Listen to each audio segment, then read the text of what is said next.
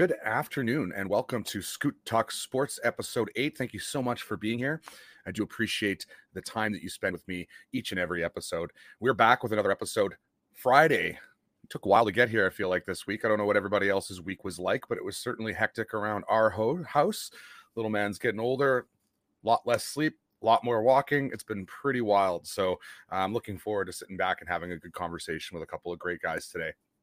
So if you haven't seen the tweets, you haven't seen the updates today, as always, this is an opportunity for me to pick the brains of some of the uh, the more intelligent, uh, experienced, and influential people throughout Canadian sports, as well as sports around the world. But we do try to focus a little bit on the Canadian Premier League and Canadian soccer.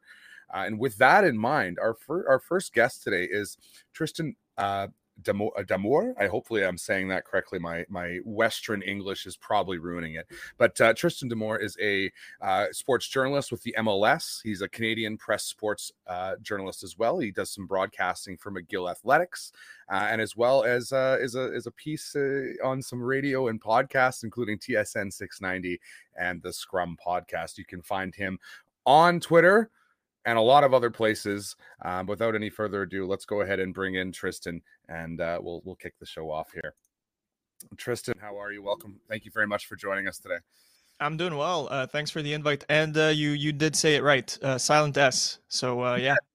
I actually went on Forvo. I will admit it. I went on Forvo because I'm always paranoid that I'm going to be that guy you know, West in Canada who just absolutely butchers a name and it just kind of fits the uh, uh, what do you call it? The reputation we have out here for not necessarily being uh, uh as linguistically uh, open as other areas of the country. So I'm glad that I nailed it. That's good to hear. Thank you for being here.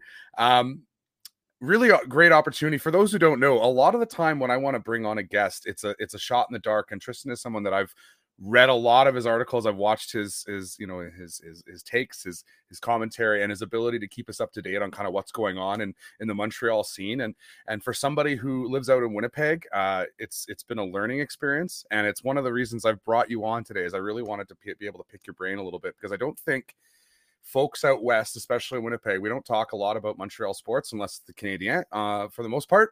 Um, I don't think a lot of folks out here follow or we're up to date on the brand change even with with the with the impact to CF Montreal. So um kind of setting the table on what we'd like to discuss and I've uh, I've babbled away here. So thanks Tristan for giving me a moment to set the table.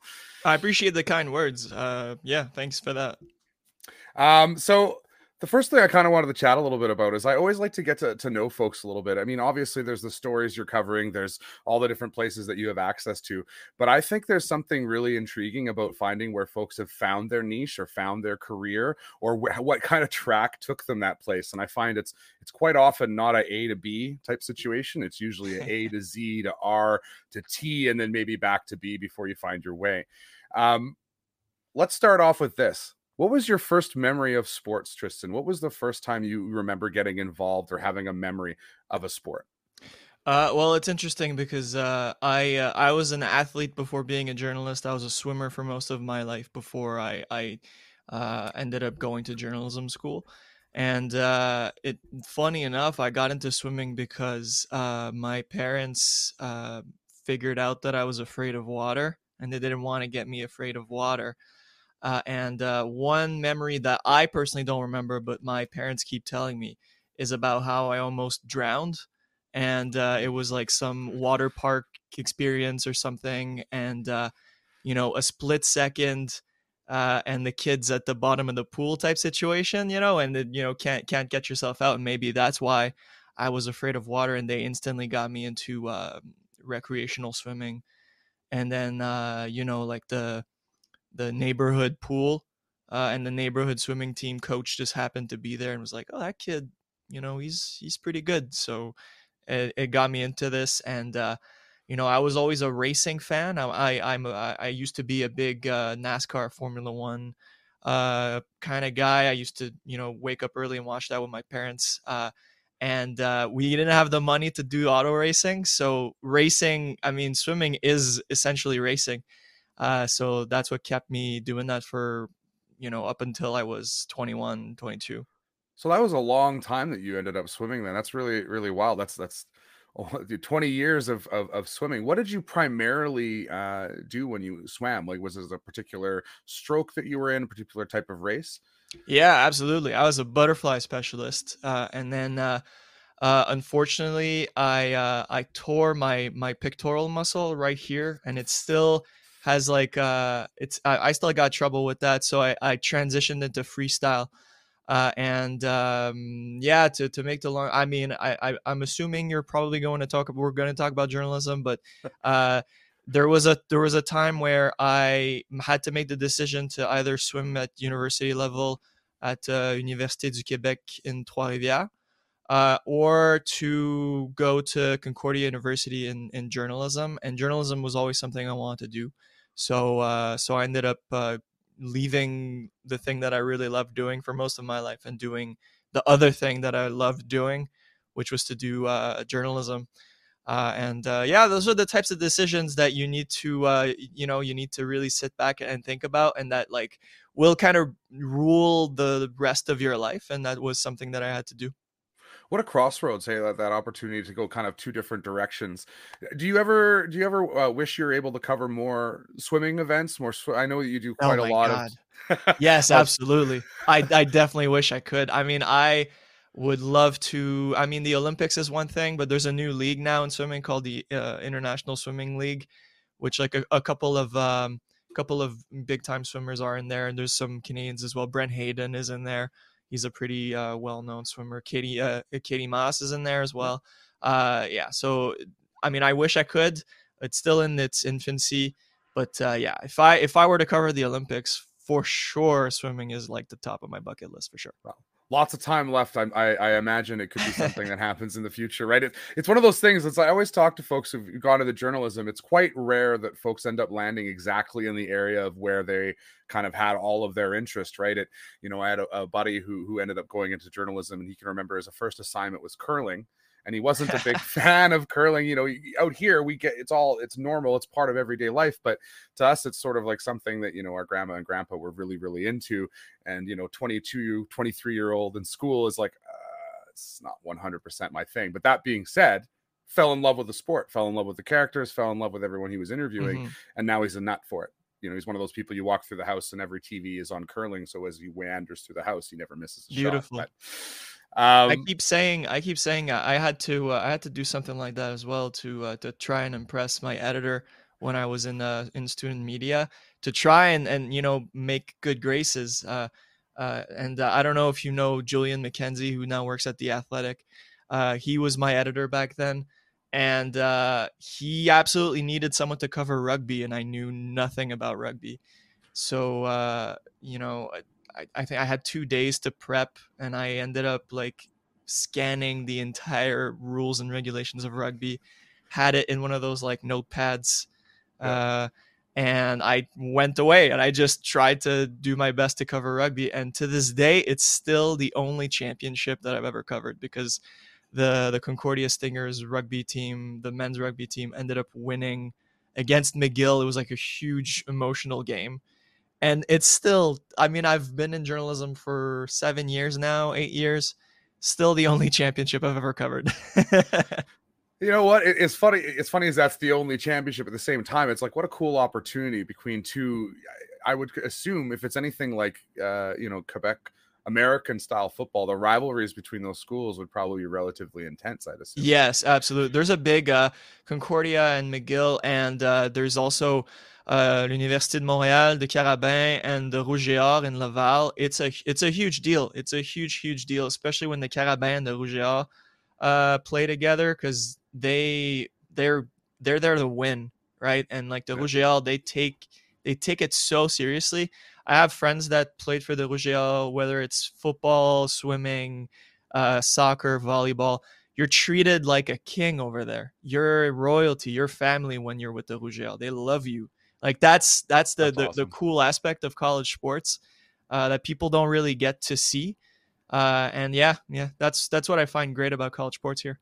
Yeah, and I think it's something that I I, I think that as I've gotten into you know foot, football and, and and soccer, let's say, I've noticed that there's actually a load of free content coming out of U Sports and a load of different like CIS and mm-hmm. collegiate type sports that are available to watch, and they're they're good quality. It's it's actually great to watch, and I don't think I don't think as many people as we would love to see know about these options in terms of sports and uh, no. being able to watch some of this local kids play and at a very high level. So it, it's it's uh it's something that's really cool to be able. To and frankly, on. on. that level, I think for for college soccer, because I I um have the uh, the great chance and uh, the great opportunity to to do play by play now for uh, for McGill's uh, men's soccer team, and I do color commentary with my colleague Mo Khan uh, for women's soccer. And you know, I covered college soccer six six seven years ago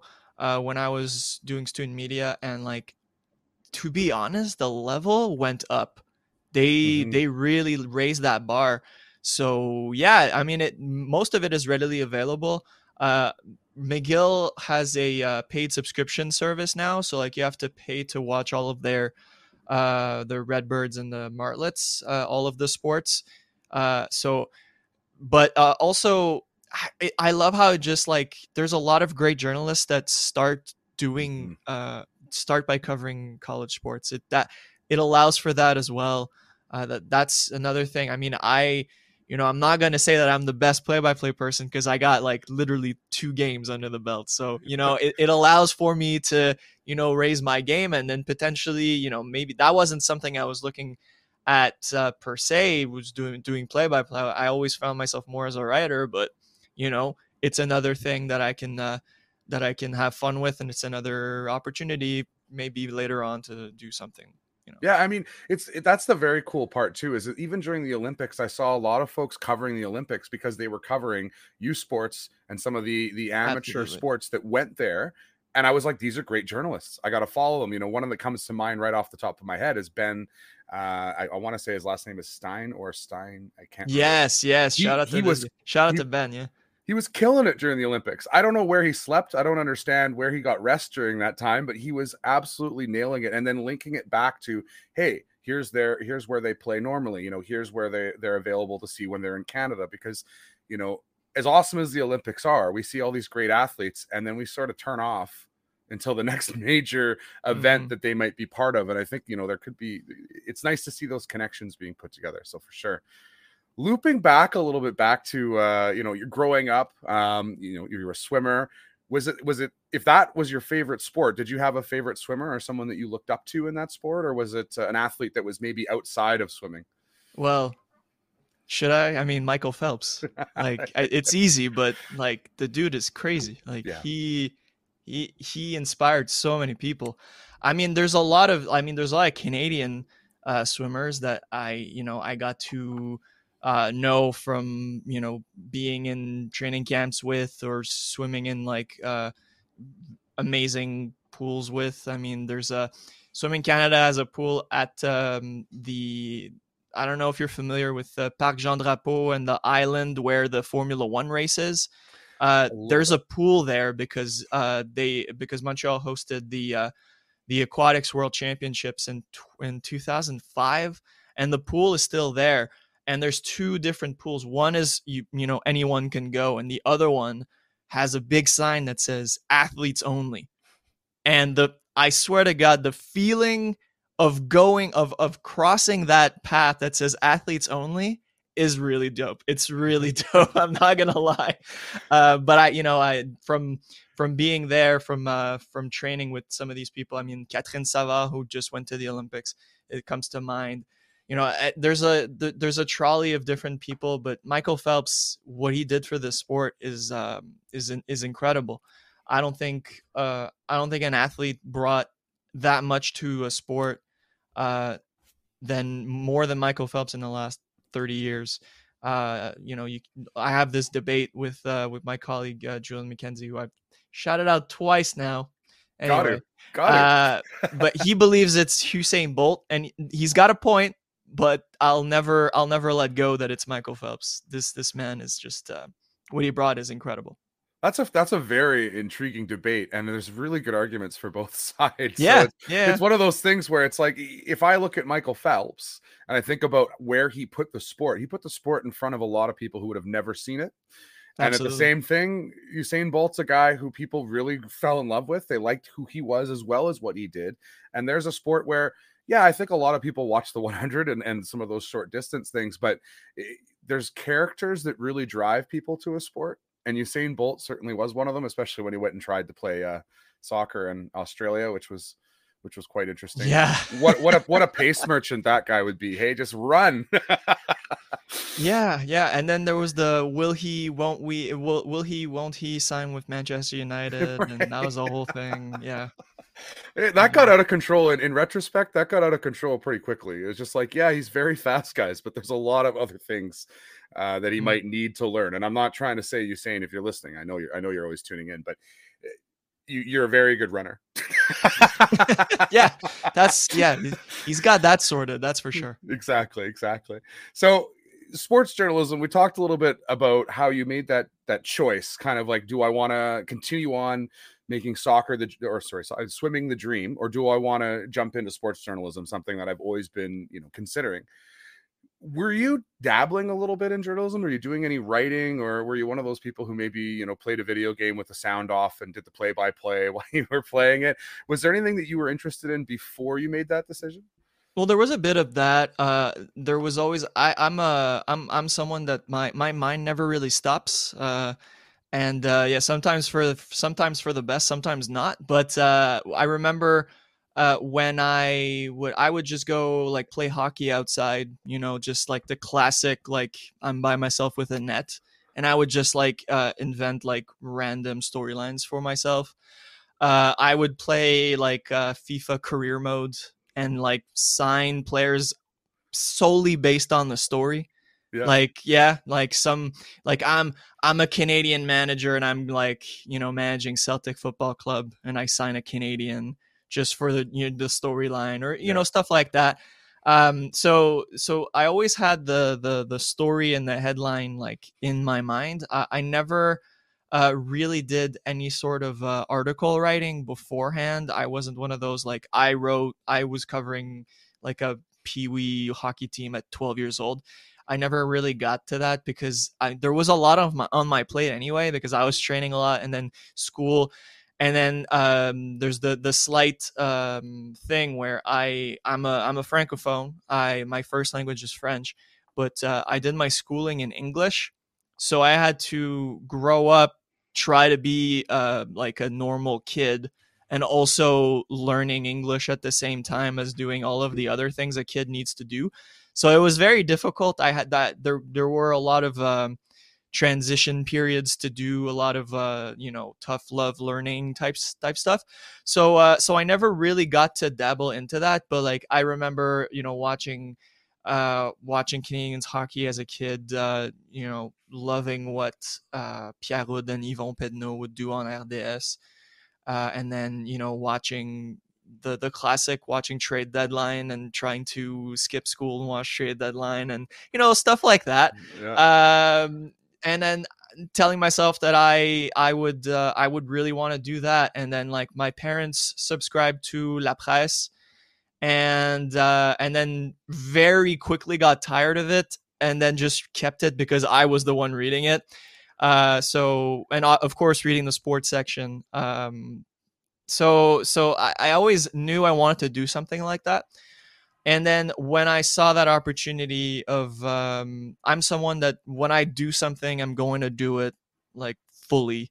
So when I got the opportunity to, when I when I signed up for for journalism school and I saw that I was getting in, I was like, okay, this is the opportunity. If I'm not taking the chance now, I'm never going to. So let's just go at it and try and see if it works out. And you know, thankfully it it, it worked out. Uh, I I feel like I've gotten you know quite a few bylines under my belt.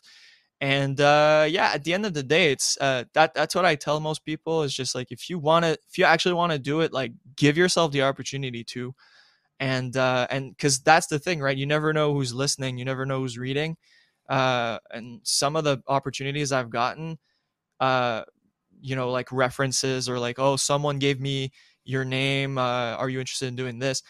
Sometimes it's not necessarily like friends or people that i like know from you know from day to day. It's like some people that saw me doing this and they're like oh yeah you're that guy you know? So yeah, I mean it's it's funny that the way the world works sometimes, especially with the you know the the social media we see nowadays. You you never know where or how or or who is looking at some of your content, and sometimes it's it's somebody you know from Winnipeg sending you a DM inviting you to a podcast you've never heard of in your entire life. But uh, it's it what I've found too, and I, I maybe this is a little bit off topic, but what I've found too is that within the, you know the the the realm of journalists, sports journalism, there seems to be such an appetite for cooperation and and, inter- and interest in being able to help each other out and jump into each other's work or provide something for somebody else. And it's really something that's quite refreshing because I came from a, uh, you know, my professional world was was marketing project management, very boring stuff. And it, it's there's none of that. I, I, don't go to another project manager, go, hey, how would you approach this problem? It, that's not something we do. Whereas I found in you know conversations with with you know um, Alex from out, out west. You know, it, there just seems to be this kind of network uh, of people who see it the same way and are willing to help each other out, and it's just such a positive vibe. Uh, really, just a comment from my side on this point, but. Um, you mentioned that you chose to go and this is something I, I really find interesting. You mentioned you chose to go in and learn journalism in English instead of French, which was your first language what went into making that decision? I'm curious. Is that just because ultimately in north america most media is is english or was it something that you decided for another reason? Oh no it was definitely not a choice. I did my schooling from elementary all the way to college in english. Oh okay. Uh, there and uh, you know i wish i i wish i knew exactly why because there's a law in quebec that uh, if you if you're not an anglophone you need to go to french school and i mm-hmm. got to forego that. Uh, and I believe it's like some family lineage, but uh, my family is not an is not an English speaking family. Uh, I, I speak French when, with my parents, uh, so uh, but I got that opportunity uh, to to to go there. It wasn't my choice. Uh, they dropped me off first day, and I felt like I was on Mars. It, I'm not gonna lie, it was not it was uh, not easy, but uh, but my so my writing is a bit better in English than it is in French uh, because, you know, force of nature. Uh, I've done that more. Uh, I, I, wish I could do it more in French. Uh, I've had opportunities where I, I, I could. I, I, I, wrote a few. I wrote a few articles for the Canadian Premier League website in French when it first mm-hmm. started up, uh, and and that was great. Um, but uh, most of my writing, most of what I'm known for, which is very weird because in Montreal there's this very um, I don't know if you're familiar with the two solitudes uh, aspect, but a lot of people around here think that I'm an anglophone. Uh, because I don't have an accent, uh, you know, because I was uh, peer pressured into not having one. So, uh, so it's it's it's something that I I, I hesitate to ask those questions because I know language is something of a uh, a very important topic in Quebec, and I certainly don't want to minimize it. But I just find it very interesting, right? That that it's it's it's something that I, I I found striking whenever I when I whenever I hear you speak is that it, it, you don't come across as somebody who who spoke uh, French first, but then when you speak French, it's absolutely clear, uh, you know, it, that that that was your original language, and it just it's very cool because it is as somebody who lives out west I confess, you know, when I I, I had the chance to to live or to live and work in Quebec for about six weeks when I was in university, and within a few weeks, you know, the language came around. My my grade ten French mm-hmm. from from out west got me through, but it's something that I think I, especially as a son now, or I have a son now, I'm thinking, you know, do I want to do, and, and this is kind of funny because you had the opposite experience. I'm sitting here and my, me and my wife are thinking, do we want to put my kid directly into French immersion? Because the idea of, uh, from a, from a job standpoint and also from just being a Canadian and being able to embrace both sides of, of, of the coin, um, I just I just thought I missed out on something there, especially when I got into being able to travel out, out into Quebec and looking at some of those jobs that existed. You did need to be bilingual, and my grade ten French wasn't gonna wasn't gonna wasn't gonna cut it. So uh, I appreciate you allowing me to kind of dive into that because it, it is interesting um, and likely a little bit unexpected. I think that some at, at some point especially for folks who are listening overseas in UK, like what do you mean you have to kind of choose which language at a young age, right? It's it's it's a very unique unique Yeah. part of Quebec. Although I gotta say, I have kind of a Brad Friedel syndrome where, uh, so I learned, uh, I learned, I went to high school in the uh, in Montreal's Italian neighborhood. Uh, so whenever I'm around Italians, I start sounding Italian, and people start asking me. For the longest time, people thought uh, people actually asked me where from Italy I was from, which is interesting from like a very Franco Quebecois. Like, like what are you like? My name is D'Amours. Like, what are you talking about? Come on now, you saw the name. like like but but yeah so it, it but it's weird and uh but but yeah i i really you know in hindsight i really when i was a kid i resented my parents i was like what the hell are you getting me into but you know in, in hindsight it's you know being able to freely speak without without any uh reservation both languages is like an absolute Yeah. skill. I and i appreciate every second of it. And i try to learn more uh i try you know i've, I've been trying to learn spanish and i i try to you know i can understand it, i can read it a bit. Uh so that to me la- learning languages to me is uh, an absolute skill. Yeah absolutely. Yeah, and especially I think you know as a journalist, it, allows you to have more casual conversations with folks, especially if it's in their own language too, right? It, I think that's something that's often forgot that a lot of English language you're speaking to someone who's not their English is not their Mhm. first language. Um, I always think of uh, Bielsa with Leeds, who insists on having his translator there, even though he can probably speak English. He realizes that the way he's going to respond may not line up with what he's actually trying to say, so he continues to have that translator. It's just very interesting. Um, last question on kind of your sports journalism come up, let's say. Um, what was your first job that you can remember? Now, obviously, you probably would have done some work when you were in school, but what was your kind of first where you felt like I'm in the industry now, I'm part of this, let's go? Uh, well, it's kind of I kind of have two answers because one of it was uh, th- thanks to student media, I got to cover uh the two years of the uh, Montreal Impact uh, Academy team. Well, not not academy, but reserve team, which was called FC Montreal. They played in USL, and I, that's how I got into soccer. USL, like uh, old school Montreal Impact against the old school USLs, like the Rochester Rhinos, Yeah. the Charleston Battery, the Richmond Kickers. Like that's my jam. Like that's what I absolutely love. And when I saw they were coming back, uh, I knew I had from the rugby thing. Uh, I knew I had uh, the um, the faith in the you know my my editors had faith in me, and I was like, okay, like hear me out. Can I beat write for this team? And they were like, yeah, sure, go ahead.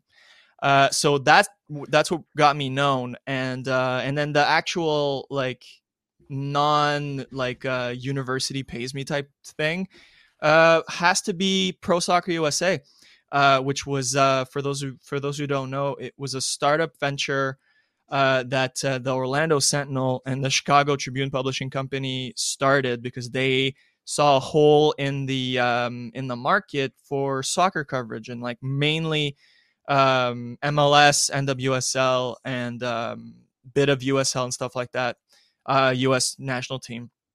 And so they started a website where they had one correspondent from every market around MLS, and uh, it was uh, oh damn, I can't I can't remember I can't remember their name. Oh, I'm I'm so sorry. I'm so That's sorry okay. but uh yeah so uh um, a, a writer left and they knew me so they um they vouched for for me to uh, alicia rose delgado who was the eic of uh of, of that back uh, back in the day and now she's doing um the new usa today sports plus uh venture which is re- Wow. looking really dope they do nfl stuff it's great uh and that got me to cover so many things. I got to be a proper uh, Montreal Impact beat writer.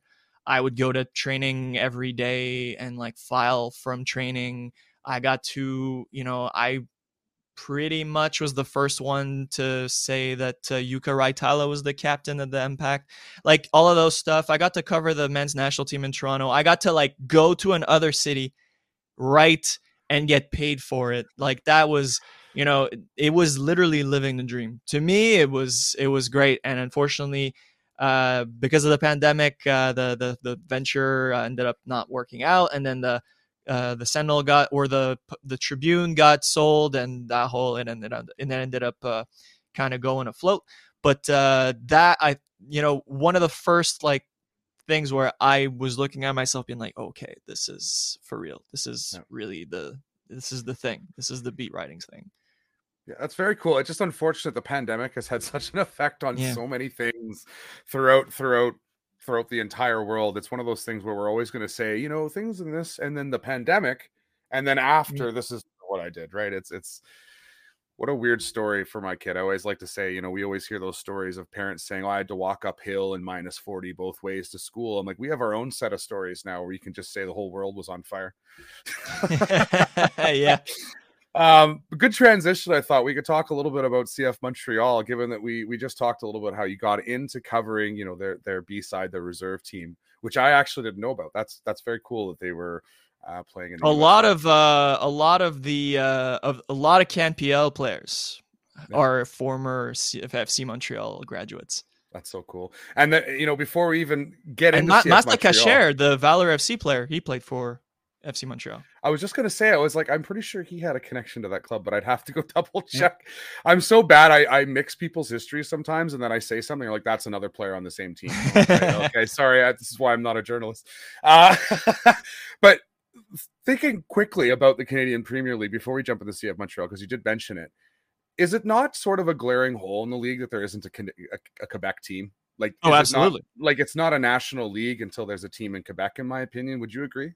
Well, yeah, absolutely. They in their first uh in like year zero when they had the open trials, there was an open trial in Montreal, and that was the only that was the only uh uh city that didn't have a team. Like I think it's always been a plan. It's absolutely always been a plan for there to be a team. I feel like we're you know I, I i'm not in the uh i don't i don't know any uh inside info of like what's going on right now with this because uh, there's been so much contradictory information in the past like few years, and and I'm not in the uh, in the in, in the in the know as much as I used to be. Uh, but I think we're a bit closer to a team in Quebec City than we are to a team in the Montreal region. Uh, but I definitely think there's place for a team in the Montreal region because uh, as long as I, I think they have to do completely different than than than what CF Montreal does.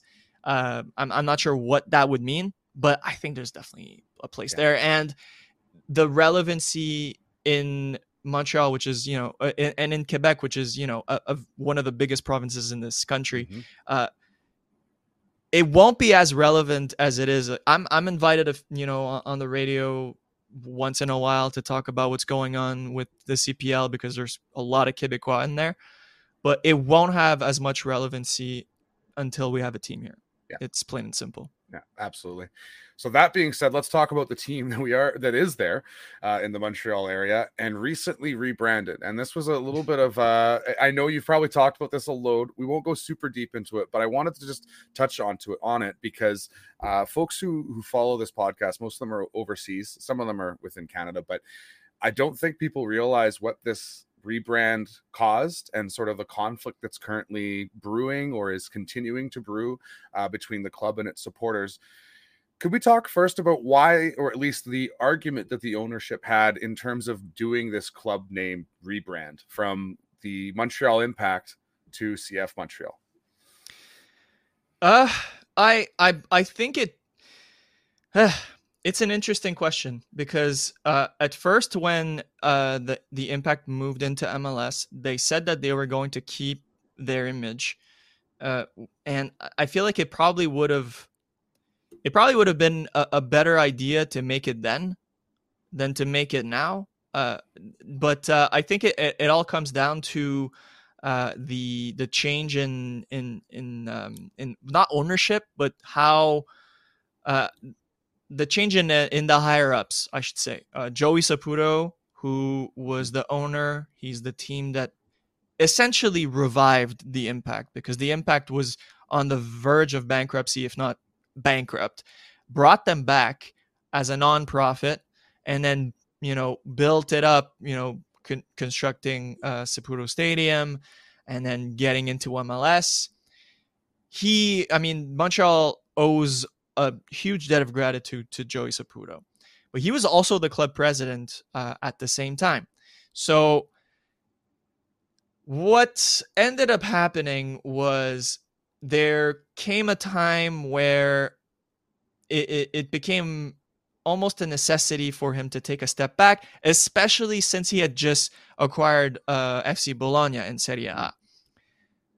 And in came Kevin Gilmour, who is um, an experienced uh, business uh, club president. Like he was uh, with uh, AEG when they had the Galaxy, when they had the Dynamo, when they had, and he did a lot of different things uh, in terms of uh, you know club management. He uh, led a he led the Anaheim Ducks in rebranding from the Mighty Ducks of Anaheim to the Anaheim Ducks.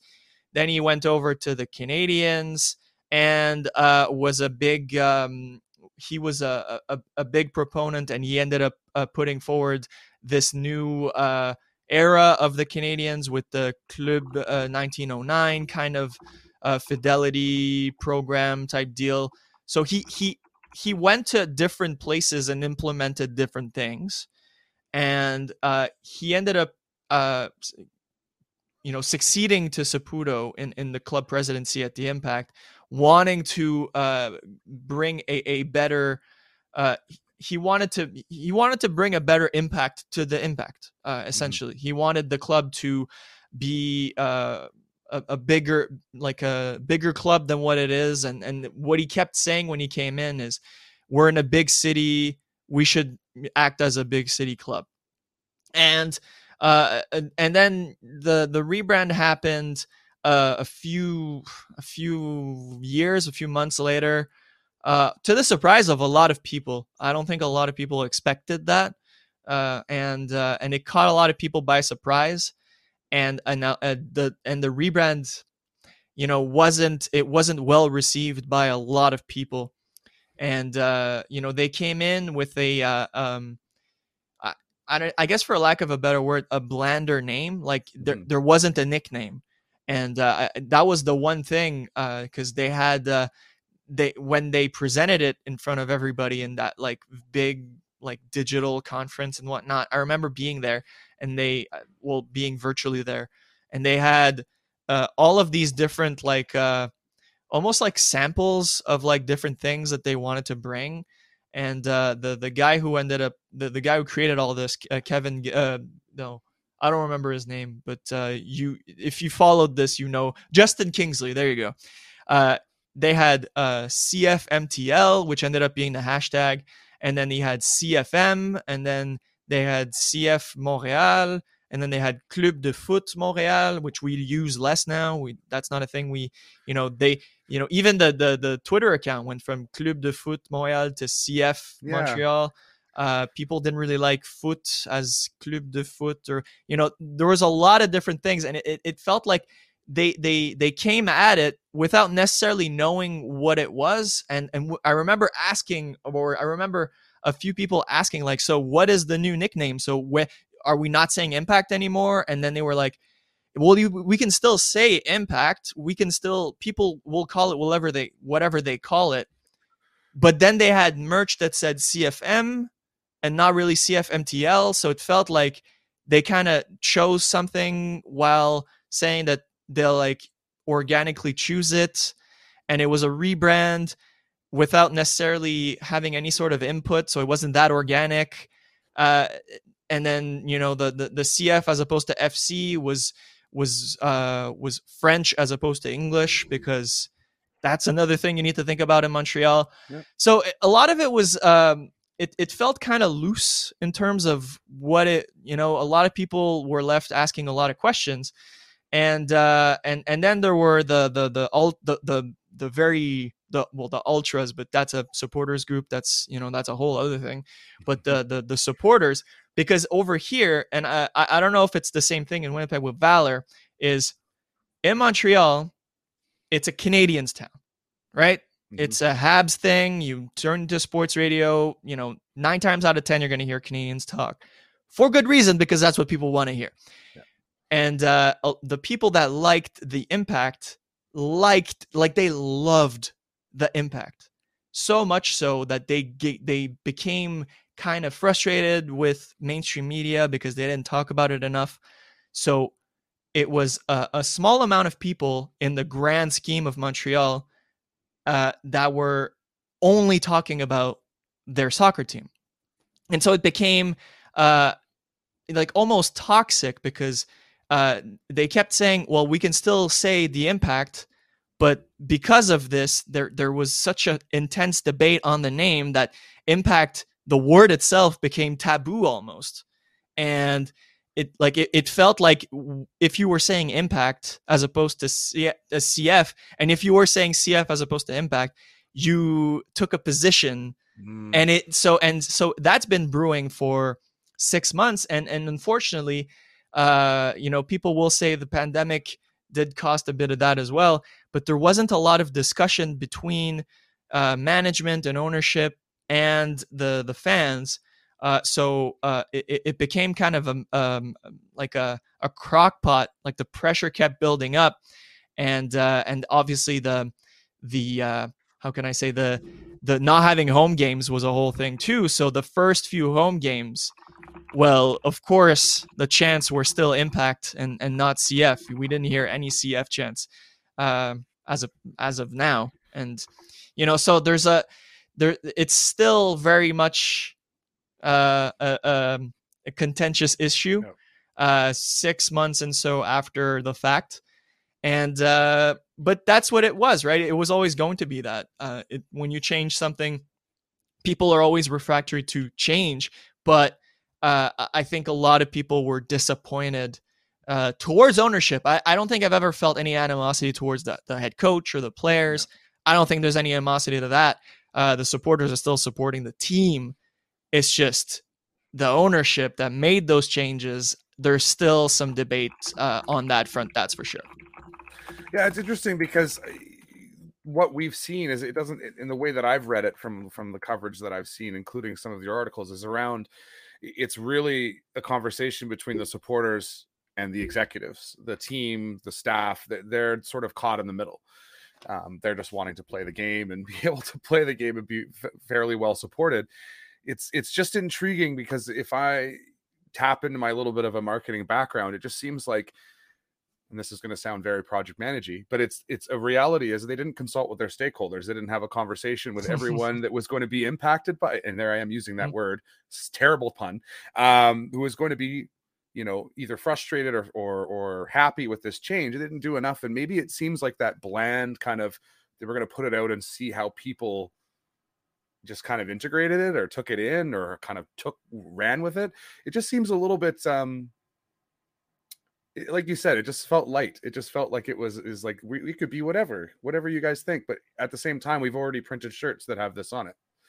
So yeah it was uh it was essentially it, it, it was very contradictory uh and i think um and yeah there was a lot of there was a lot of different things. I remember uh when we did uh we recorded uh, a, a scrum episode uh, a few days after and one of like the one of the biggest contradictory to me uh, was uh, how justin kingsley who was explaining he was at the forefront really explaining the uh, the creative process said that the one of the influences was uh, St. Pauli Football Club, mm-hmm. which for for the for for the you know, global football fans know that is a it's a very activist, you know, a very left leaning type of uh, club that is very close to its values. And then when they tried to explain the colors, which the color black on the jersey is called Impact Black, and uh, one of the reasons for the the color was to it was the to be in the black, which is to make money, which is incredibly like a stark difference from what St. Pauli stands yeah. for. And, and like so, there there was a lot of contradictories um, to to a lot of people. Uh, you know, I, I, I remember, you know, and uh, uh, it was very fiery in February, March. Uh, a lot of people were uh, against it, and were like slowly uh, as as the team is is playing and they're playing pretty well, which is uh, which is you know good for the grand scheme of things because I believe if they were the last team in MLS right now, it it would be there would be no positives to attach yourself to. Uh, but uh, but you can really sense it. Like I, you know, on, on Twitter and like most of the most of my timeline is is about uh, you know IMFC slash CFMTL Twitter. Uh, so you see it all the time. Anytime there's a reference to uh, Gilmour or uh, any, you know, there's the the there's easy jokes, easy like mentions of. Uh, there's all you you see it a lot of Gilmour out, a lot of uh you know rebrand mentions like eh, like tongue in cheek like why are you saying this or that? Like you see it a lot. So it, it's still very much there. And like a lot of people will say well you know calm down. Like what's the whole point? Like stop mentioning this. But it's it's what you see. Like it's still visible. You still hear impact chants. And and now uh the the club took an even stronger um position with uh with uh, banning uh, Section 132, with the, where the ultras were, uh, and, and then you know not to say that it was fully um, uh, uh, because of the rebrand. Uh, there were things with you know especially in the last game against Toronto. I was told I wasn't there, so I can't. I haven't said anything about this because I literally wasn't there. I was covering the Alouettes game, which happened at the same time. so I can't really talk about that, but you know, they mention a lot of that. And then, you know, like the other game, there was a plane flying over Stade Saputo that said, uh, bring back the ultras, bring back 132. Like it was, yeah, you like we're not hearing the end of this until the end of the season, that's for sure. Yeah, that's for sure it's really interesting and i appreciate you taking you know sharing what you what you have seen and what and, and i i remember your tweets that day because you were like i'm watching the i'm at the alouette game so i can't mention what's going on yeah. but i'm trying to keep my eye also at kind of what what was happening right? And that must be tough where you're at an event you're covering that event but at the same time something is happening with a team that you also cover. It must be just like i need 80 phones in front of me. And i was i was getting i was getting roasted by everybody for not being at that game. Ugh, I heard it all. oh, it's too bad. Here, with a couple minutes left, Tristan. Again, big thank you for for jumping in. Uh, we've run out of time. I don't want to. I think what we'll do is we'll probably uh, bring you on maybe closer to the MLS season again if you're interested, and we can chat about uh, how the team is playing. We got into a lot about uh, your career as well as the the politics of some of that that rebrand change, uh, which was really really interesting, and I appreciate your time before we let you go, um, I'm curious, where can people find you these days? Uh, obviously, I've mentioned you're you're a sports journalist for MLS. You're working with the Canadian uh, Press Sports uh, as well as a broadcaster for McGill. Um, where else can people get connected with you, or is it just Twitter is the best way to go? Let us know how how you'd prefer to be found. Yeah, definitely. Twitter is the best way to go. That's where I I'll, I'll share pretty much whatever I'm up to. Uh, yeah, MLSsoccer.com uh, and then the Canadian Press, I that's where I do uh, Alouettes football and uh, maybe more. I'm not. I'm not. I can't announce anything yet, but maybe a little more. Keep, keep uh, your eyes peeled. yeah, yeah, exactly. Especially if you're if you have a wide scope, if you're not just a soccer fan. Yeah. But uh, and uh, yeah, the the McGill, which is a really cool little thing that just happened uh, following the uh, the men's and women's soccer team. So uh, that that's going to be interesting. They have a really nice young team with uh, former MLS uh, academy players and uh, uh, former PSG academy player. That's an interesting one. That's cool. Uh, that's, that's fun. So that's yeah, that's what I'm up to these days. Well, thank you so much, Tristan. Really do appreciate it. You guys get out there, give this guy a follow. He's really doing some great work. He's keeping us connected out west with what's going on in Quebec. really do appreciate your time, Tristan, and have a, a great rest of your Friday. Thank you. And thanks to the comments. Uh, appreciate all of them. Thank you very much. Talk soon. That was Tristan D'Amours. He is a writer, journalist with MLS.com, as well as someone who uh, does a lot of coverage within the Montreal area as well as Quebec. Thank you so much for him joining us today. Fantastic. Next guest is Ryan Davis. Ryan Davis is a broadcaster uh, that I had the chance to hear during the World Cup qualifiers, and I was so impressed uh, with with his coverage and, and his ability to call a game. I thought, why not reach out, give him a message, and see if he'd be interested in coming on and talk a little bit about his career, his love of sports, And without any further ado, let's go ahead and bring on Ryan. Ryan, thank you so much for joining us. Thanks for being um, having me on the show. This is a real honor. Thank you. Yeah, no, I I don't know about an honor, but I I, I do appreciate you having you having you on. It's a it's a it's a quirky little podcast out of Winnipeg, central central spot in North America, as far away as you can be from the beautiful sunny Florida, as I'm sure as I'm sure yeah. you're enjoying right now. Well, just a just a quick rundown. Um, I have family ties in Canada. I have my mother's brother, my uncle. He lives in New Brunswick with his kids, and then I have very very close friends of mine they live just south of Toronto. Could you remind me of a town? Is it? Um, I can't remember the name of the town, but just south of Toronto. And um, so, and our intent is to come up to Canada this year. So, not only I have family ties, I can't wait to come and visit Canada. Hey, you know what? It's one of those great things. It's like out here in Winnipeg. I'm pretty far removed from Toronto, but one of those places that we constantly love to fly into, grab some food, see sure. some events, and then uh fly back home. You'll love it. You'll love it. And in terms okay. of small towns around Toronto, okay. I could name a billion. It, okay. To me, it's one of those places that when I drive through, coming out from the prairies where we, our our cities are a little bit smaller, it never sure. feel, feels like the city never ends. The sign keeps changing of what town you're in, but just seems like the same city. But thank you very much for joining us, Ryan. Um, yes.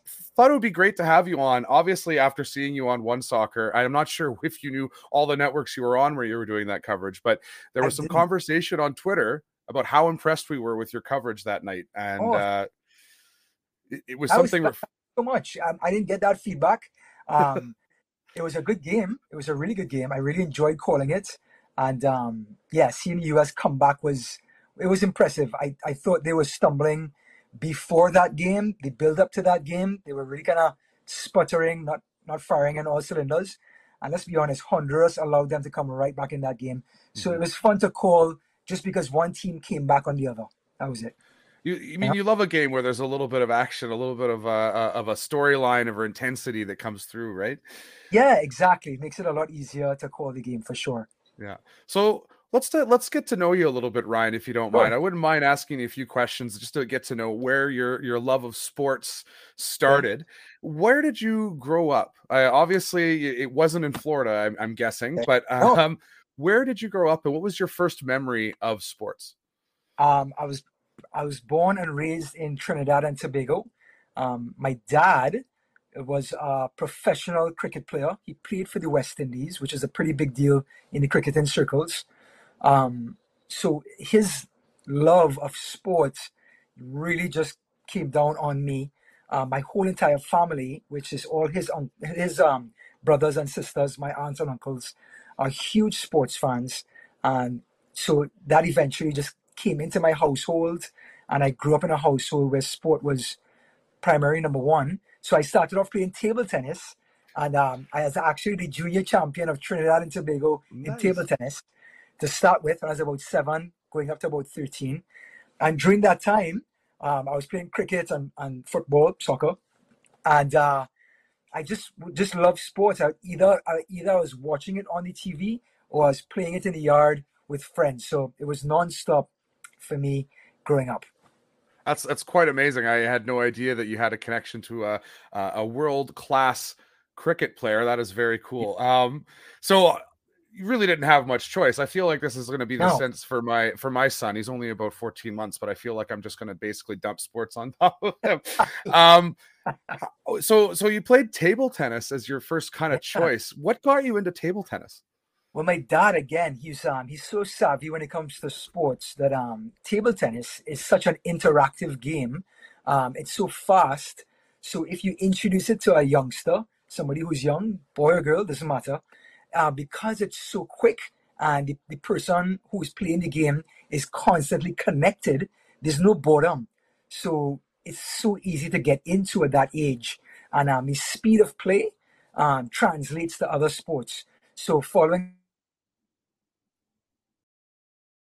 Oh, sorry, I think your mic just cut out. That was my, got a call. Um, so following a little a little ball um, makes it easier to to follow a bigger ball with a, in, a, in a different sport, soccer or cricket or whatever. So that's what really kind of um, set the stage for me playing table tennis, and that sort of launched everything after that. That's very cool. I, I, I, will. I'll tell you honestly, that was not the sport that I expected you to say you got into first. That is very cool, though, and I think, I think sure. it was just recently. There was during the Paralympic Games, there was a guy who kind of went viral playing table tennis. I think he had, uh, I think he had amputee of some sort, so he had one arm, and he was unbelievable at it. It was incredible yeah, to see. Yeah. It's an um, amazing sport with, and um, it, it really it has a real tight knit community like if you ever come across somebody who plays table tennis in Canada, I'm sure they can talk a lot about their community there. Yeah, I'll, I'll have to put it on my list and bring somebody in Do from uh, from uh, Table Tennis Canada. That's it's something I gotta learn learn about. Um, so growing up playing table tennis, your father's yes. a cricket player. What was your favorite yeah. sport to watch or to follow? Was it those sports or was it something else? No, it was definitely um football, soccer. Um, it was just so it's so easy on the eyes, and I guess that's why they call it the beautiful game. It's so easy to to follow, to watch, and uh, to emulate. So you you would watch whatever you you see on English football or English soccer on a Saturday, and you run outside in the yard or at a friend's house and try exactly what you just saw minutes ago. So I began watching um in the 80s. Yes, I'm going to give away my age. In the 80s, I started to watch um English soccer, and um, I was turned into a big Liverpool fan because they were the best team, and I was like eight years old. So why not follow the best team, right? Yeah. So Liverpool were the best team at that point, and I am once I pick a team, there's no turning back. I mean, this thing can tank for 30 years running. I'm that guy following that team. Yeah. So I'm a Liverpool fan, thick or thin, um, and that really sets the stage in my club soccer, club football. That's who I follow. Yeah, you know what? It's been a good couple years for the Liverpool uh, Liverpool supporters yes. too. So not a bad choice. Yes. Did you did you have a favorite player growing up? Yes, very much so. It impacted me big time. Um, it was Diego Maradona.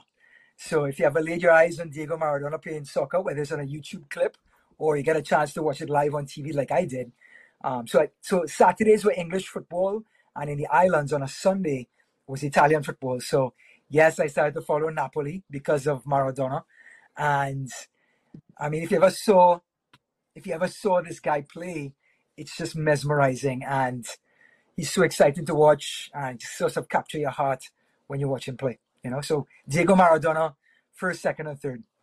Yeah, it's it's it's wild because as soon as you mention Maradona, it's like, well, you don't need anyone else on the list, basically. No, at that point. Right and and as somebody who's a little bit younger i i you know I, I obviously didn't get to see him play. I didn't get to see him play you know when he was healthy or even be able to do interviews when he was healthy unfortunately. But yeah. seeing some of the movies and documentaries that have come out on his life his career uh it's moving. He, he's he's such an interesting character who who i think is sometimes misunderstood off the pitch. Um, but on the pitch, what a what a what a legend! Like what struck me was his ability to build up a persona on the ground, unstoppable, untouchable, unbelievably confident, yes. and then off the ground, very much a you know a family family guy who who really sort of yeah. lost himself. The thing with Maradona, I mean, I've studied Maradona because I was such a big fan of his. The thing with Diego and so many other um, athletes is that because they come usually come from really poor situations where there's no other distraction so he has all this ability, and all that he's doing is uh, is um getting better at his craft, right? Because mm-hmm. that's his only outlet in life at that point. And then he starts to excel, and this could go wrong for any athlete that comes from that area. He starts to excel, and then he becomes really famous, um, really great at what he does, and then he can't handle that fame and fortune because he has no support, no proper support, and also what he's seen in his life is nothing that's preparing him for that sort of fame and glory. So it usually just steamrolls them and then they all become these jokes off the field, which is so sad to watch, you know? Yeah, it is sad, and it, but it's so understandable if you've never had that experience and and yeah. going from nothing and focusing only on one thing and then going nothing. to having everything, right? It, it's. I mean, let's be clear what we're talking about nothing here. I mean, Maradona's upbringing was um, literally the worst part of Toronto that you can think of. It was behind that door. Yeah. Yeah. So yeah. that's that's where he came from. But we see it so many so often in other um, athletes and heroes that uh, it's pretty common, you know. The only thing that I can hope is it's with all of that being coming to light and we understanding this now that it's a lesson for some of those you know those people who look up Sure. and have those same dreams to realize that you know what when you get it you don't need to spend it you don't need to be that celebrity it's actually okay to just go home and hang out with your mm. family Yeah, you know what too? I have to I have to say though, I think the media we have a part to play as well. Because as Maradona comes off the field and he gets a shower and he puts a towel over his neck, we stick a microphone in him and ask him not only about the game, but then we ask him about politics. This is just Maradona in general. We ask him about politics and everything under the sun, which is just crazy. Yeah. You know? Especially when he was in Napoli. That was the one thing that I, the political involvement that he didn't quite even realize he was part of, that ended up becoming a. it- It's it's it's wild, wild. Nuts. Um, so Maradona, fantastic choice. I think I think everyone can understand that, especially if you've ever watched the one clip of him warming up with that music in the background. That's for always seen on YouTube and for Oh, all yeah. places. Oh, yeah. That's something every kid who plays the game should see. It's it's Yes. It's loving. Yes. He literally looks like he's uh, the happiest he's ever been. He's just hanging out Yeah. with himself, shoes untied, just having a blast. And that that to me was one of those those quick clips, Ryan, that dragged me into the love of, of football and dragged me into loving Oh, yeah. soccer and wanting to get involved. There's just this there's a beauty to it. And and it's really Yeah. hard to describe what you see when you see it, other than Yeah. to say, look, that's a beautiful game. Watch it. Why aren't you watching it? Right.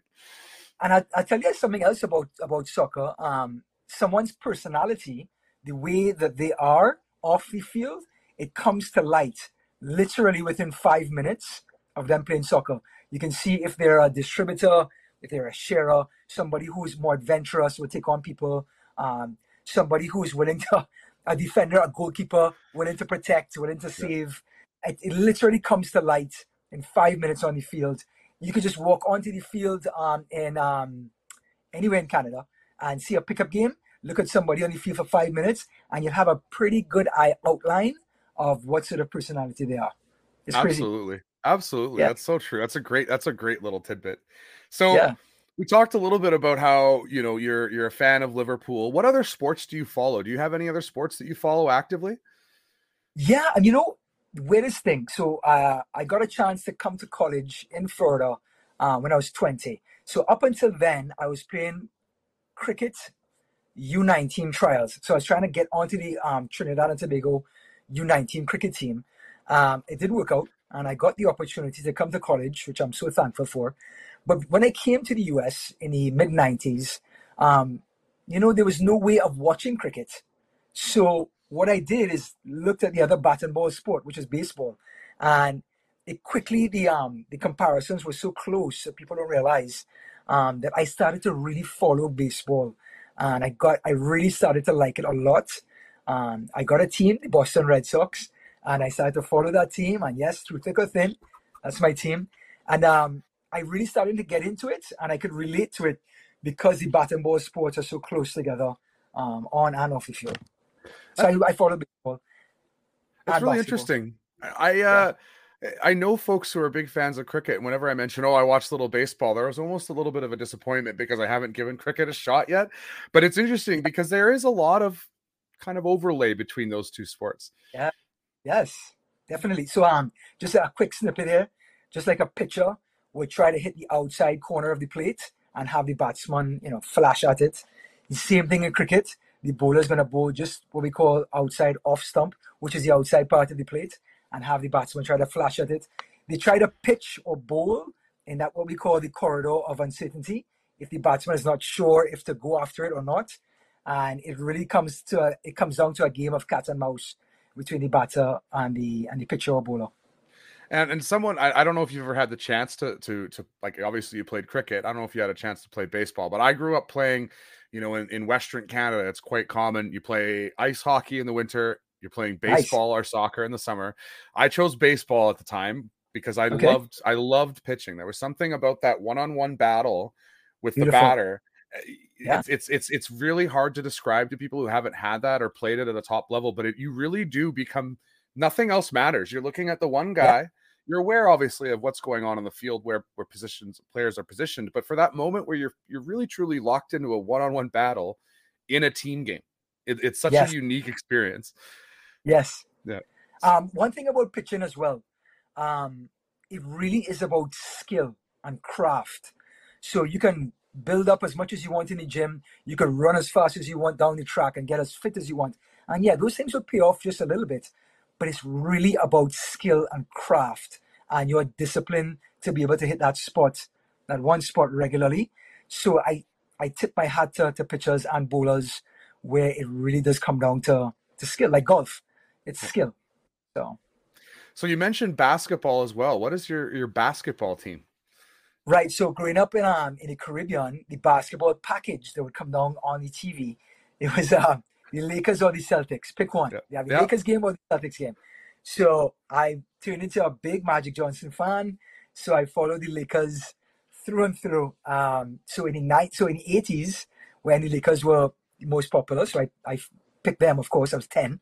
Um, and then throughout the nineties into the two thousands, I kind of dropped off of basketball a little bit because the game has changed so much, Mhm. and um, I can't follow everything that I would like to. So it's um that one had to kind of go to the wayside a bit. But I'm a little disappointed on my Lakers team. They're really starting to just bring everybody on like it's some sort of all-star joke. So Yeah. it's taken away that sort of organic feel to it. So I'm kind of disappointed. Yeah, they really are the retirement uh, home uh, franchise of the NBA right now, and it's going to go one way or the other, in my opinion. It's either going to go, they're going to have a great season, and they're going to show everybody all that experience, or they're going to have injuries galore throughout the season, and they're never going to get set. Uh, One of the two. people don't realize there's only one basketball. You can have four Yeah. all stars, but only one ball to share. So Yeah. that becomes too many Chiefs and not enough Indians. Yep, You know what I mean? ex- exactly, exactly. You know? So, uh, basketball, football, uh, love it. What are you looking for? This is just a curious question. What are you looking for from your from from Liverpool this year? Obviously, there's been some really interesting uh, transfers for other teams. Chelsea, Man, Man Yeah. City, looking very very strong. But you Yeah. have Van Dijk back, which is fantastic. Yes. Um, what do you think? Uh, what do you think Liverpool is going to end up with this year? Back to Champions League? Are they going to fight for the title? They're going to be in the top three, top four. Um, it's going to be. I know everyone's thinking this that it's going to be just a couple points separating Man City, Chelsea, United, and Liverpool. Because I say that on depth of squad. So I think City just is just so much deeper. They still have the best coach, as good as um as Chelsea have been, and um how good are their roster and their coaches now. I just think the Pep Guardiola style of football it just lends itself to winning three points more often than your style of play. So in a cup game, you can beat Pep Guardiola, sure. You can beat him 1 0 in the Champions League final, right? You could out scheme Pep for 90 minutes. But in a 38 game race, Manchester City are going to accumulate more points than your team. And it's really hard to beat that, combat that. So I think with Liverpool, and I'm a very harsh critic of my own teams, I love Jurgen Klopp. I love his idea of football. I love him as a man manager. But his one Achilles heel is his naivety in the transfer market. Um, he loves to build a group and really get emotional with that group, get the most out of that group, which he does. He'll take an orange and squeeze just about just as much juice as somebody has two oranges, right? With his one orange. But I think injuries are a reality in soccer, and um, I think that's that's going to catch up to Liverpool, and that's going to eventually not allow them to compete, at least in the uh, in the in the top two. Interesting. So- Yeah, I always I always like to ask because I think you know that asking someone what they think their team is going to do is a, is a question absolutely filled with bias. But I, I love asking it anyway because you know Yeah, we all have hopes and dreams, right? So Yes. Yes. um Uh, let let's move into uh how you got into sports journalism, how you got into commentary. So you mentioned that you came here for for or came to the States for college. What was it that you took originally? Well, I, I got to go way before that. Um, when I was watching, when I was watching um, English soccer on a Saturday, I would literally take my ball outside, and the commentator, the big commentator at that time was John Motson. So John Motson would finish doing the FA Cup game, and I just have his voice in my head, and I would go outside and I'd kick the ball against the wall to like Ian Rush or Kenny Dalglish, and I would call the game while I'm shooting the ball. Lovely pass by Dalglish, and there's Rush, you know, sliding in his 10th goal of the season. Um, so I would start from that age. I was seven years old. Um, and when I would play cricket, um, someone who was very close to my family, who's also a very big cricket commentator, his name is Tony Cozier. He passed away, but he was a West Indies, he's a legendary West Indian commentator. So I would actually practice commentating when I'm playing cricket. And so that love was always there. But growing up in a, in a conservative um, home in the, in the Caribbean, it's not always um, the best choice to go and follow sports broadcasting when you have limited opportunities uh, on an island. Mm-hmm. So I did when I came when I got the chance to go to college. I did what any responsible kid will do. I did marketing, marketing management, um, a lot of advertising and so on, which is great. I, I love that too. But as time went on, um, I started to there's this fire inside of me that was relentless, and I would not be able to let it go until I pursued it. And that was being a commentator, a sports broadcaster, a show host, any of those things, all of the above. So I had to follow through on it. And it's been a heck of a journey. Yeah, that is that is very cool because I actually uh, uh, it's funny my my my real world job is marketing i'm a project manager in that world so i, I have to laugh a little bit because uh, you know as much as i enjoy what i do and i enjoy um, you know, um, working in teams in a professional environment, there's always that little itch of man, you know, the dream is is something else, right? And and and yeah. it's, it's, very cool to hear that from you, Ryan, because I think it's sure. something a lot of us don't do often. You obviously yeah. an exception, but people get locked into a career and they think those things are in the past. They're still there. You can still chase them. You can still make it happen, right? And and that's it's very Absolutely. cool. A great Canadian by the name of Jim Carrey he has an amazing clip, and I listen to it all the time. He said, You have a better chance of failing at something that you don't want to do at failing at something that you do want to do. So if you're going to fail, may as well fail at doing something that you want to do because you have a better chance of succeeding doing that. So I took that to heart. I listen to that clip every month, every time I need some motivation that, man, this is not going as well as I wanted to. I listen to that. I get back on the horse and, and I go again. It's a really good choice too, because Jim Carrey is someone I think that a lot of people don't realize that he worked oh very, very hard to get where he is, and there yes. were times that he was he he was uh, you know um, working jobs that none of us would imagine him now. You know, yeah. he was a he was a, a janitor. He was all sorts of things before he was popular, and and there's a guy you can look at who go you know he he was in his late 20s before he really became known and i always like this little tidbit i don't know if you know this but his right. big movie was The Mask, right? Everyone thought that The Mask was the big movie, even though Ace Ventura came out before. The funny little tidbit there, and this is this, I believe this is true. Hopefully, I'm not going to lie on a recorded show here, but The Mask was recorded two years before he did Ace Ventura. It took a very long really? time for them to do the, the special effects. So it ended up being kind of uh, serendipitous and it worked out for him really, really well. It's just one of those things that always sticks out in my mind. Anyway, random nice. comment. yeah, I love it. I love it. So you did marketing when you went to school. What was your what was your first opportunity to dive into that that burning kind of desire that you had? Were, were you working in kind of the marketing world and finding a niche there, or were you working on your own outside, still trying to chase the dream? Um, I was just working with a company, um, paying the bills. I enjoyed the job. Um, it's a food distribution company. It was the company would bring foods down from the UK and bring them down to Orlando, Florida, which has a huge tourist base and expats from the UK. So I'll be the representative to get these UK foods out into these stores like Target, Walmart, um, Publix, which is our big grocery store down here. Make sure they have that British selection. And it was really, really good. I was on the road all the time um, in my 20s, my, yeah, 20s, early 30s, loving it.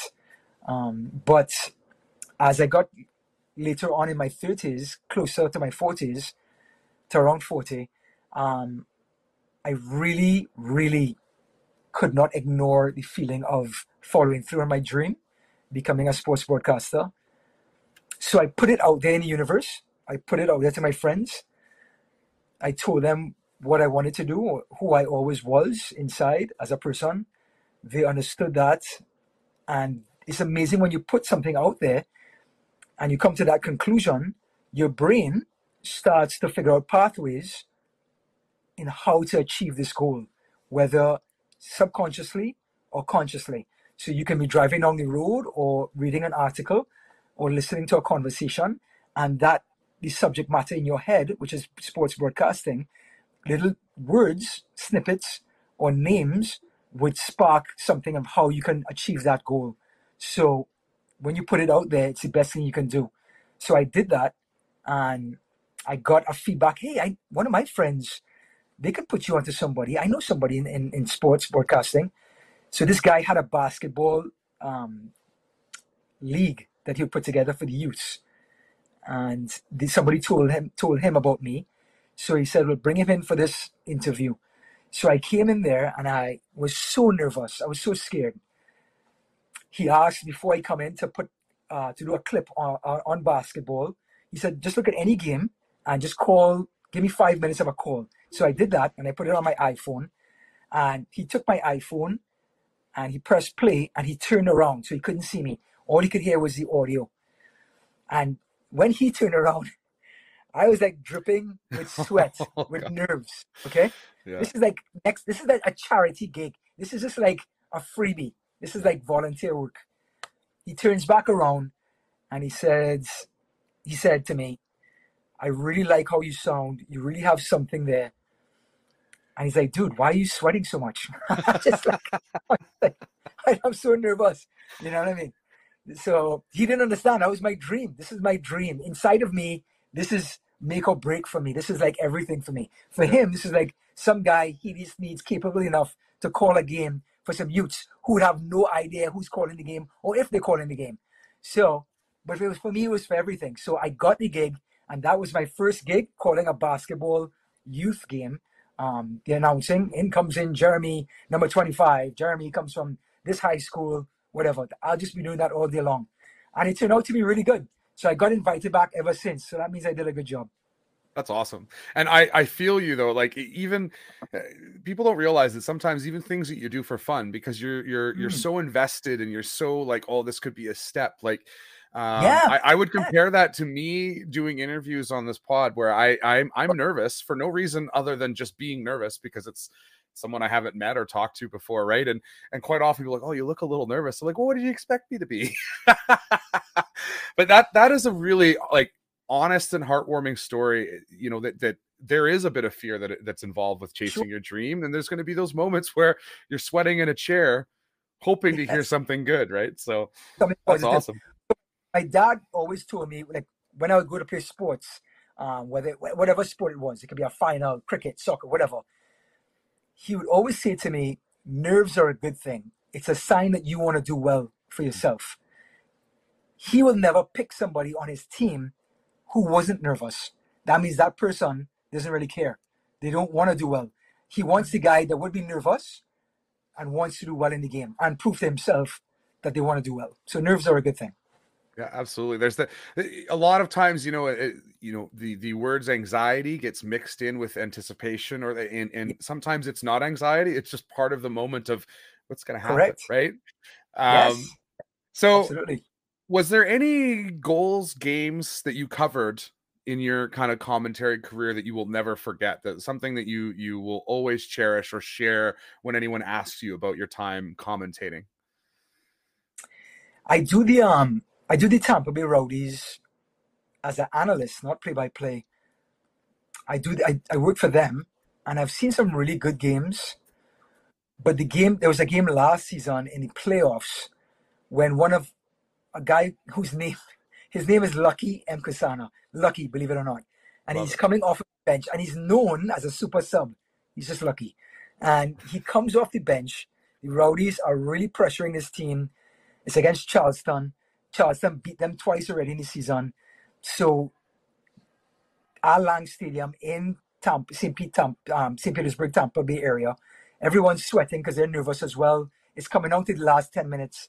Lucky Mkosana comes onto the field, and so said, so the so so said, so so happens. Lucky gets gets a hold of a header, tucks it away in a corner. The entire crowd goes crazy. I go crazy. I almost grab the, the play-by-play guy and, and have him like, have him like in a chokehold as he tries to make the call. You know, so I, I'll always remember that moment. It's just one of those organic human moments that uh, you just allow yourself to to give into. So I'll always remember that. How long have you been working for the Tampa Bay Rowdies? Speaking of a of a of a soccer club or a football club that is has a history and has been around yes. for quite some time, and quite often gets overshadowed by the the MLS clubs that play nearby. But I think most people know about the Rowdies. It's one of those things that you know, even in the football manager community, people yes. love the Rowdies. Like there's a, there's a something with the USL clubs, right? So, how long have you yes. worked for them? Uh, for the last three seasons. So it's been a great ride, and that's where I got my first real gig, uh, working for the Tampa Bay Rowdies as a color analyst. So what an organization! Really, really great team of people off the field and on the field, um, and their their brand is so strong. It's so organic, and I keep using that word. It's so grassroots when it comes to U.S. soccer. They've been around forever. Even when Pele was playing in his NASL days, he was playing against the Rowdies, and everyone they've they've stood the test of time, you know, and I think people respect that. Especially, especially in the North American markets, if a if a club can stay through the the ups and downs, the collapse yes. and creation of multiple leagues, and the fact yes. that the NASL I had a chance to interview a player who played for FC Edmonton during the NASL days, the last rendition of the NASL.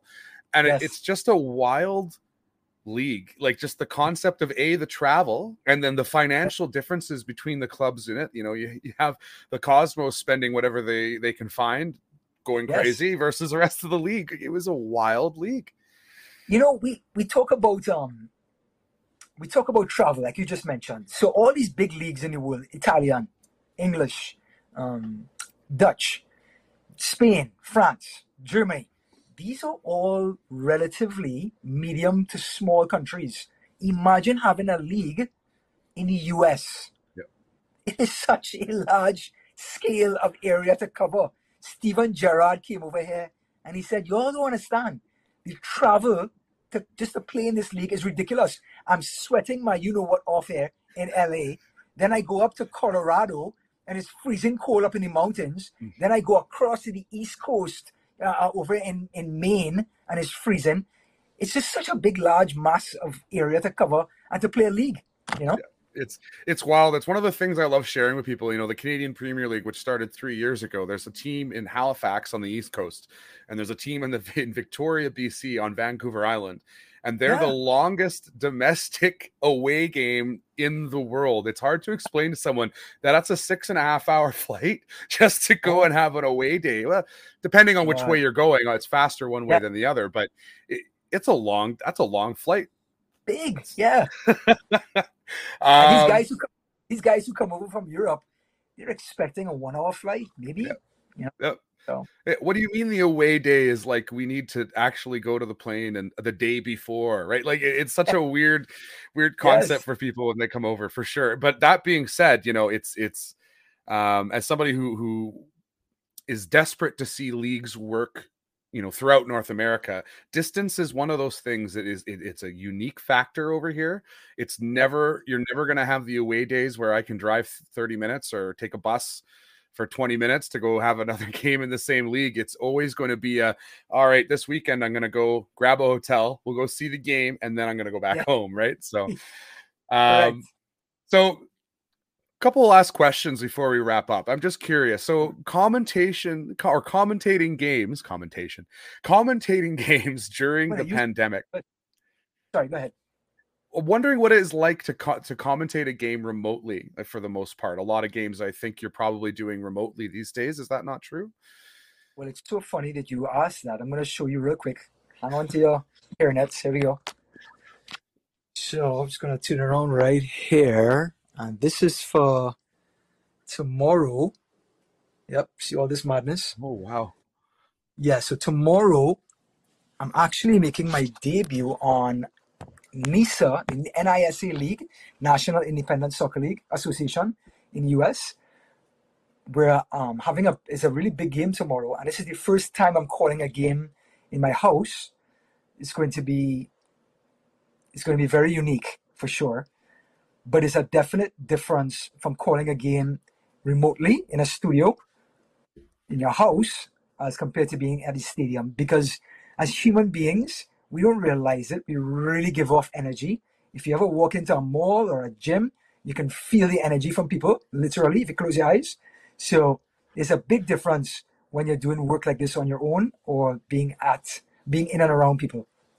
Yeah, it must be really challenging to try and capture the atmosphere of what it would be like at the event when you're sitting at Yeah. home comfortable in your living room. Yeah. Yes, it really is. Yeah. So you kind of have to um, take your mind and put yourself in the stadium, and don't allow your mind to stray. That you're back in the um that you're in a studio. You know. So the NISL game, who is part of that? I, if if I remember correctly, I think a lot of the NISL games are actually available for free, if I remember correctly, to be able to catch it. So are we going to be able to watch that? Yeah, I think so. This is it changed to NISA, so it's NISA, NISA. NISA. Got it. Yes, uh, association. um, yes, it's going to be on beIN Sports, so that'll be in the North America, I believe, North American market. Yep. And then if you go to the NISA website or YouTube, you should be able to pick it up there as, as well. Yeah, because I have actually caught a few games of a of a friend who lives in Indianapolis, and he is obsessed with a lot of the lower levels, and he loves to show me teams I've never heard of, show me games that are Yes. on that I I've you know had not had the chance to see, and it's that's what I loved. You know, a, a lot of people you can see all the big games, all the big leagues, all you want, but I think it's really fun to be able to catch games where you know it's truly you know a town shuts down, everybody goes to see the game, right? It's it's a, there's a there's a certain vibe that's really enjoyable about that. Yeah. Um, correct me if I'm wrong here, but the Canadian star himself, Alfonso Davies, and he started off, I believe, in Montreal. Was it Montreal? He actually was Vancouver. So he actually started uh, in Edmonton, was where his family grew up, and he got identified by the Whitecaps and brought into their academy at a young age. I couldn't remember what age, but they got a good one. Yeah, no, that's just another example of that sort of talent lingering in the lower leagues, sometimes not discovered. And also, because of these salary caps, at least I know in the MLS, because of these salary caps, if you're an owner of a team and you only have a certain amount of money to spend, there will be people dropping through the gaps that you can't afford to pay that will be really good, a good player, but you already filled that roster already and you don't have that money to pay that player. So they go down into the USL or the um, NISA and you have these really talented players down there. Yeah, and it's something we've seen a lot of. Like Canadian Premier League is sort of in that conversation now, where you're seeing players who may jump back and forth between the USL Championship or USL League Yep. One. Um, And what's really cool is I think if you look at you know the NISA, uh, the the USL, and the Canadian Premier League. Every single year, the quality seems to improve across all of those leagues, and all that's doing is helping build a better base. And we're not going to lose a talent that might develop a year later than he was expected to or something like that right Because they could actually make a living playing the game, you know? yeah exactly I think the coverage is such a big deal. ESPN Plus down here in the US has been doing a really good job of really covering all these, well, the USL especially, covering these leagues and allowing the platform to be taken seriously. And that really just dribbles down into the field of play, you know? Absolutely and, and as somebody who lives outside of the states the best thing the usl ever did and i think loads of leagues could learn from this put your games on youtube for free in the markets that you don't have an agreement to show it. You're not going to make or lose any money out of that just throw it on youtube i get to Free watch cover- all the usl games it's great That's awesome. You're one kick away. That's great. Exactly, exactly. Uh, well, I really do appreciate you coming on the show today, Ryan. This has been a fantastic conversation. I, I think that not only Sure. I've enjoyed it, but I'm sure that anyone who's listening or will take part in the pod when it's released will absolutely love your your your story. It's it's it's it's a unique it's a unique adventure that you've had. Uh, and it's it's still continuing, and I love it. I think that's what life is all about: is grabbing Yeah. those opportunities, sweating it out for a moment, and realizing that you're on the path to that dream. Right? So, Correct. And I hope the same for you as well. You're doing an amazing job. I mean, you're so professional as a host. So please continue what you're doing. Hey, I appreciate it. You know what? I always say to folks, it's a lot like running a large meeting in a marketing office. It's about sitting down and kind of making sure one has a chance to could communicate Yeah. and have their Yeah. say. So, really do appreciate it. Where can people find you, Ryan, if they want to get connected with you? Is it Twitter the best place to find you?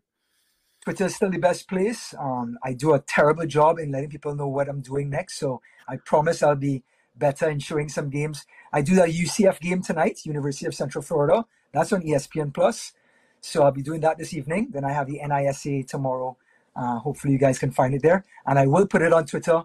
So if anybody um, is trying to find me, it's not uh, only Ryan Davis at COYR, but I also have Ryan Red Sox Ryan 13. Red Sox Ryan 13. And as a Jays fan, I'll forgive you. no, I you know what? It's funny. I joke about this last little comment. I it, sure, the AL East is one of those divisions where it, it's amazing. It's hard. It's it's hard to it's hard not to be frustrated because every team for the most part is good except Baltimore, as we know. what about the Rays? The Rays own um, the Rowdies, by the way. So I, I get to talk a lot to, to Rays owners and Rays people. I mean, they play Moneyball. They do Moneyball like nobody else's business. Yeah. It's amazing. It's, Fantastic. It's incredible the Rays because eh, every year as a Jays fan, we go, is this the year the Rays will – their deals won't work out? And they somehow make trades bring in a great roster of guys who aren't making that much money and compete for the division or a wild card spot every single year. It's it's it's impressive. And it's something that anyone who loves a sport where money dominates should be excited to see clubs that are still able to do that and outthink the big budget players like uh, the Red Sox or the Jays or the Yankees. yeah. but yeah, thank you very much for being here, Ryan. It's been a great conversation. As always, guys, you can find him, Ryan Davis, C O Y R, on Twitter, as well as Red Sox Ryan, was it as well? Red Sox Ryan 13. Perfect. Thank you so much, Ryan. Have a great rest of your Friday and good luck on the uh, the UCF game later today. Thank you very much for having me. I hope to speak to you soon. Absolutely. Talk soon. Bye. That was Ryan Davis. He's a commentator, uh, a sports fan, as well as a, a former marketer, which is very, very cool. So, thank you very much for Ryan and Tristan joining the show today. It's been a really great episode. Thank you very much for listening, and all the best. Thank you so much for listening. I really appreciate your time with me. You can find all the previous episodes on your favorite podcast app just by searching Scoot Talks Sports. You can also find us on YouTube if you're interested in watching the old video on demand. But hey, this episode is recorded live on Twitch Sports, and you can actually be part of the episode by following at twitch.tv slash S-C-O-O-T-R. That's Scooter. And joining us on Monday and Fridays at 12 p.m. Central Standard Time. You can always connect with me on Discord, TikTok, Instagram, and Twitter if you want to find out all the ways and all the links, just go to Twitter, search underscore S C O O T R, and you can find my profile and click on the link. Let's talk soon. Thanks again so much for listening.